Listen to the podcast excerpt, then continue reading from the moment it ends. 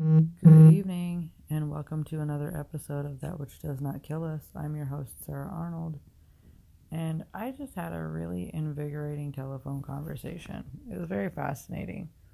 Um, a friend of mine I haven't talked to probably in a while that um, I met not long after I got out on my own, and he said something to me that really spoke volumes um, in terms of where I'm at right now.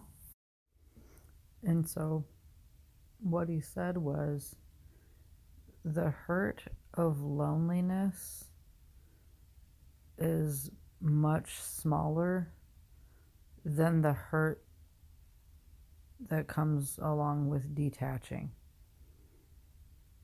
And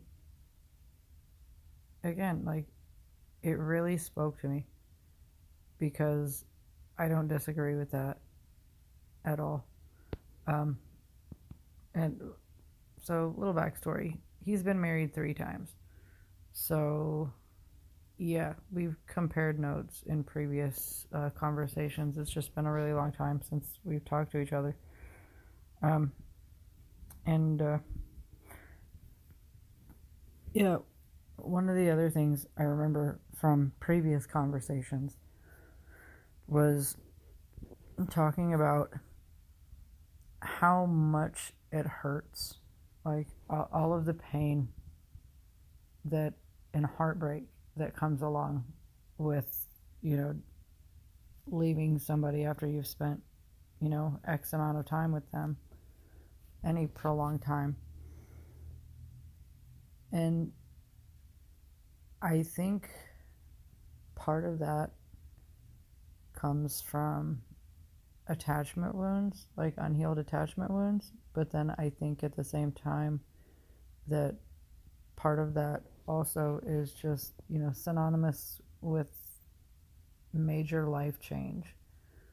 But, like, there's something to be said for um, getting out of that kind of environment, you know, um, be it, you know, choosing to leave, them leaving you, um, them kicking you out.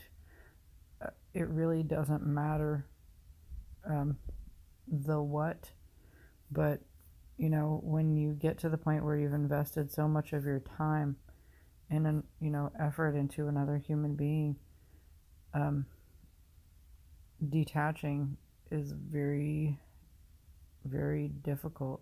Um, it's, I don't know how to explain it better, so, but I'm gonna try.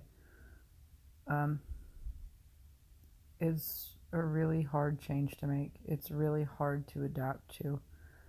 Um, at the same time, I do think there's a certain value in experiencing life on your own, um, in getting the understanding, you know, after that kind of a difficult situation, that yes, you can stand on your own two feet and you can make it.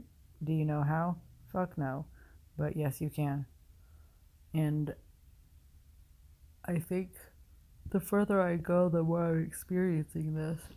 But it was just really funny though, because um, it was an interesting conversation. The timing of it was fascinating too, because um, one of the well, because of one of the topics that came up in conversation. There are actually quite a few, and they're um, entertaining little nuggets. Um, one of them was the science of faith that he had brought up, and the timing of that was really strange because uh, right before um, we had started talking, I was listening to the recorded phone call conversation that pretty much kicked off the birth of this podcast, where, you know, I talked about it in the first episode. And so I was listening to that conversation. It was like a little over an hour. And one of the things that came up in that conversation as well was this the sci- the scientific study of faith, and um, I remember saving you know the notes from that conversation that I had received, and um, yeah, like it was weird just to like I guess at the timing is fucking weird, and so like I went back through and found it and referenced the lady, I think it was Dr. Lisa Miller or something like that, who did studies on that, and um, it's how it impacts your brain, basically, how faith impacts the brain. Um, yeah, and so that was kind of a fascinating topic to come up.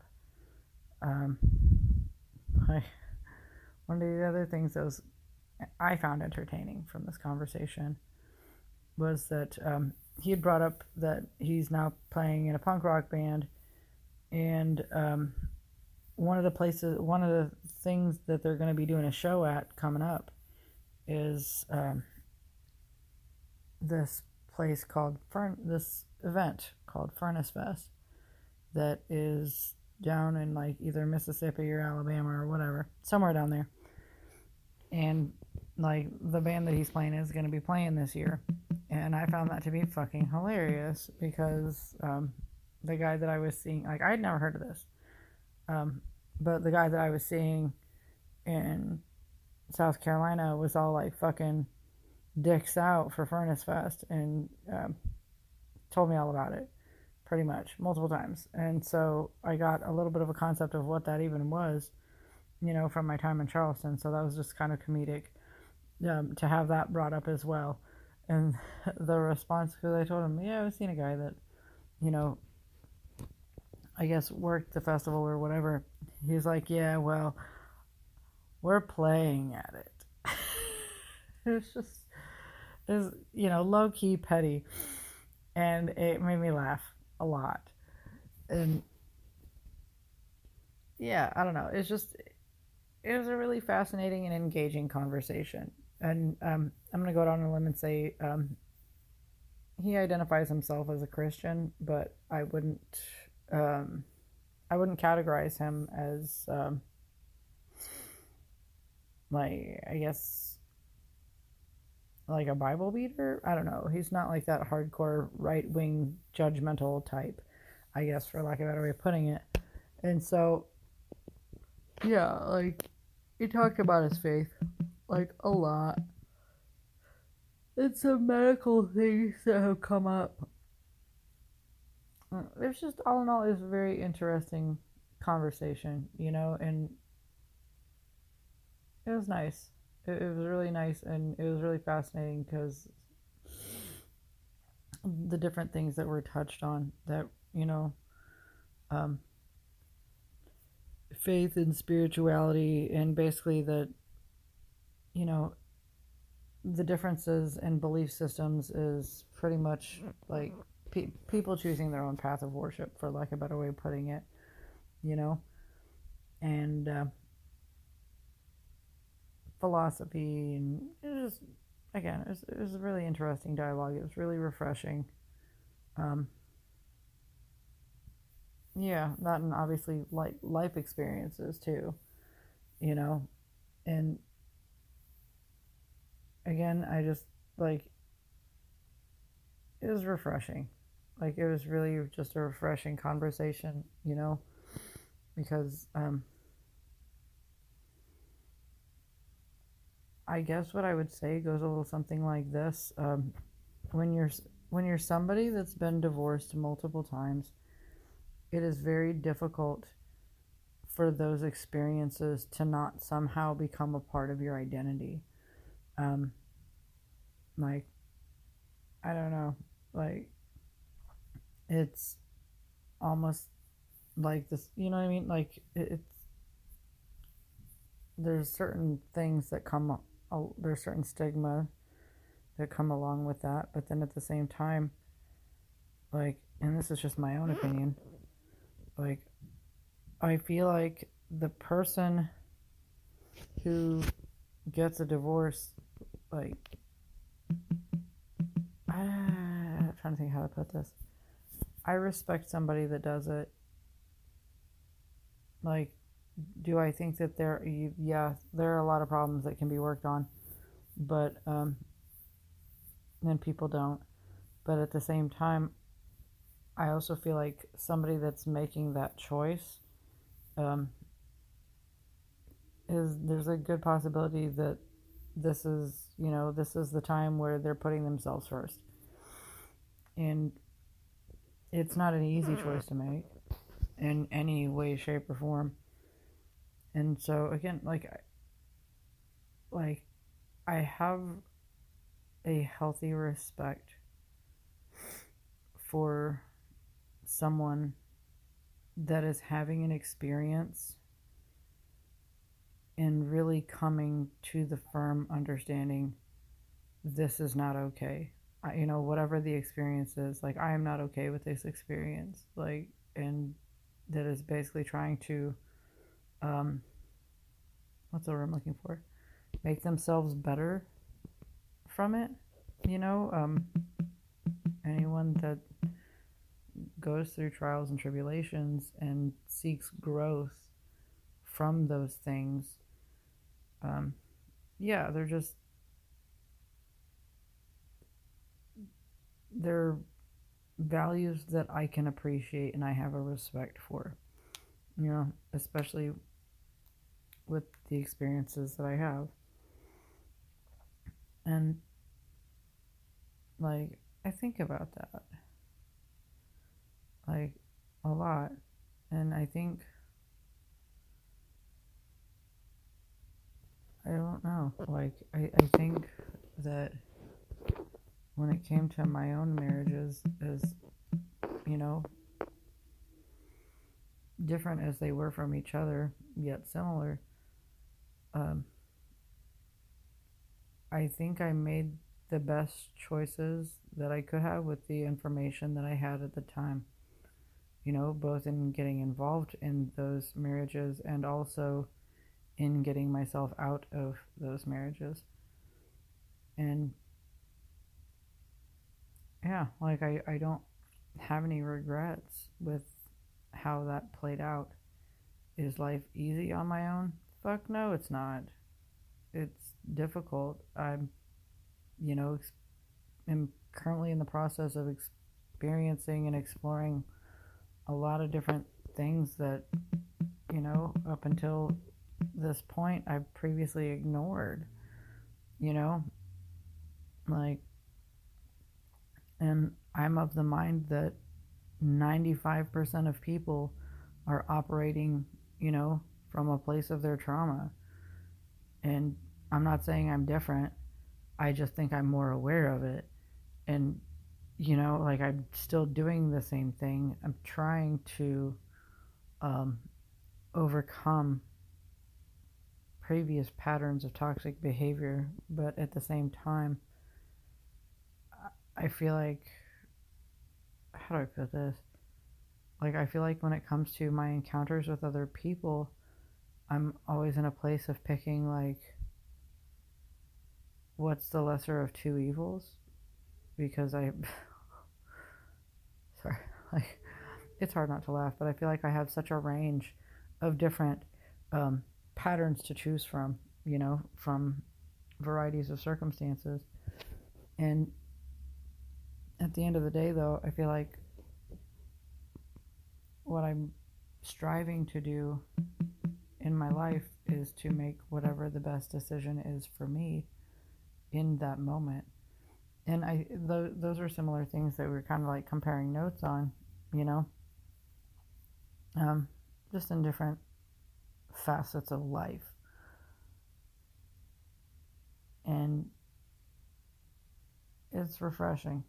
Like, it's really, really refreshing to be able to talk to somebody who has had those similar experiences and really understands um, the soul crushing experience that, you know, trying to heal from that um, is. Because it's not easy. You know, it, it's not easy to understand that you have attachment wounds and um, that the that your bids of for affection like that the whole process of how you experience your attachment wounds is based on you know bids of connection and how they were responded to like basically in your infancy. Um like pardon me was like that's fucking insane. Like it makes sense but it just i don't know. It's blah. Like it's overwhelming to think about. It's really overwhelming to think about and it's curious and like it's perplexing to fathom how much of our lives really start like as soon as you come out you know what i mean? Like how how much of our behavior patterns and our habits are established um, in those early periods of life. And yeah like it's it's difficult for me to engage with people sometimes that don't have the breadth or depth of experience to draw from because I don't know. It's like being seen while not being seen. Like I don't I don't know. Like I, guess what I'm trying to say here is I feel like there's a there's a certain value added in having a conversation with an individual that has been through similar circumstances. You know, um, yeah, and I it's funny, not like ha funny, but funny strange that um, just the other day, um, I was having some really big feelings because I was dealing with um, attachment wounds um, and understanding that, which it sucks. Like understanding exactly what you're experiencing and why you're experiencing it doesn't make it any easier. Just so you know, like it doesn't. But um, in those moments, I was thinking to myself, like I really like, you know what I mean? Like I wish I had somebody to talk to that understands this because like I in those moments, I felt as though the individuals that I was like, you know I mean, communicating with don't. I mean, and maybe they do, but only to a certain point, but not. I don't know. Like, like it sounds like gibberish to try to elaborate further, but it's somebody that has experienced, you know, connecting with somebody that is not safe and being connected with them over the long term. And then, you know, like somebody who has an understanding of that experience is going to have more empathy and understanding than somebody that's never experienced that. Um, and so that's what I feel like I got from that conversation was a little bit like outside validation, which, yeah, like some sometimes I need that. Like sometimes I need validation from an external source. Um, I don't think I should need it all the time, but you know, I think that's part of the human experience, and that's part of connection. Is you know, understanding that sometimes you need something outside of yourself and one of the challenges I face in life is asking for what that thing is. You know what I mean? Being being able to verbalize that I actually have needs, um, let alone, you know, specifically wanting wanting them to be met by another individual. Like, you know, like I know this is a very normal and healthy concept. However, um, this is a pattern that I have to get out of is um, the perpetual um, what's the word I'm looking for? The perpetual um, hyper independence, you know, where I I can and will do anything and everything on my own and I don't fucking need your help and I don't fucking need you and you know whatever like that whole mindset um you know because I've had that mindset for a very long time and it's very guarded and it's difficult to navigate you know it's it's very challenging to verbalize my desires to another human being and not feel like whatever those might be are a burden. And so, yeah, I don't know. Like, I, I don't know how to put any, like, it's easier to talk to somebody that's broken in the same way you are. like, sounds like a really fucked up uh, point to make, but it's honest. It's easier to talk to somebody that's fucked up in the same ways that you are because you can relate better. You know? Yeah. And so that's pretty much all I have for tonight. Um, I'm going to go ahead and sign off here. In the meantime, uh, thank you for tuning in. And as always, be well.